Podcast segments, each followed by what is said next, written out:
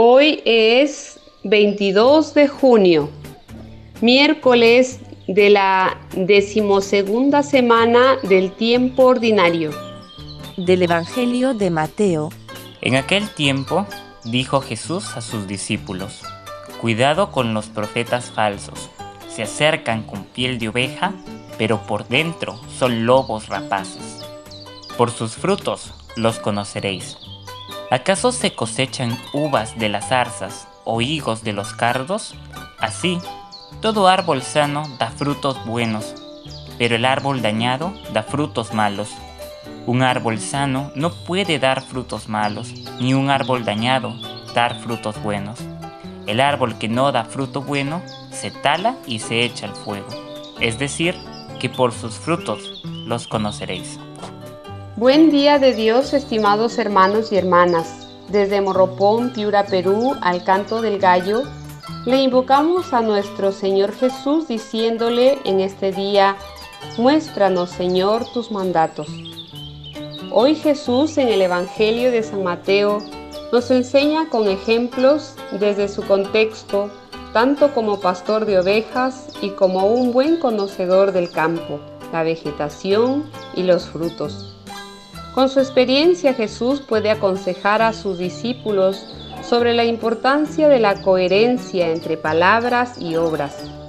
Lo cierto es que este consejo nos hace aterrizar a un caso muy concreto, estar atentos a saber descubrir estos espíritus si son de Dios o no.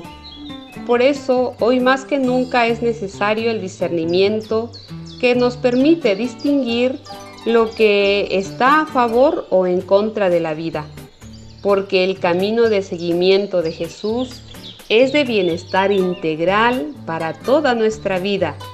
Y este mensaje de hoy nos ayuda a hacer un balance personal, porque a nosotros mismos también podemos valorarnos por los frutos que damos. Y nuestro reto está en la frase sabia de Jesús por sus frutos los conocerán.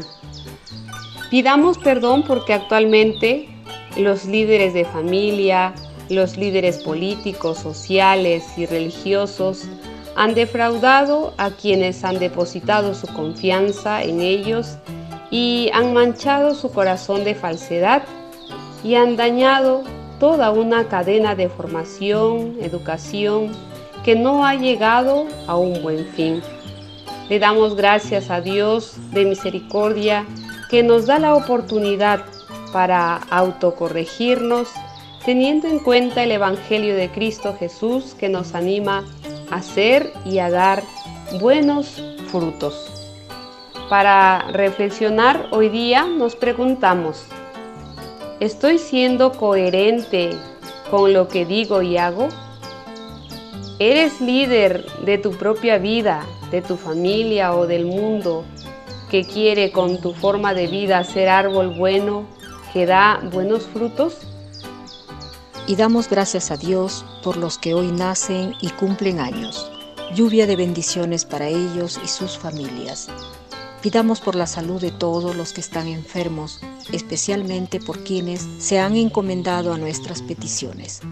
De modo especial por Adela Bustamante, viuda del Raime, Cristina Vázquez Aguilar, Sandra Chupingagua Paima, Alfredo Dávila Cubas y Gonzalo Salas González, que el Señor les dé la fortaleza, el consuelo y la salud que necesitan.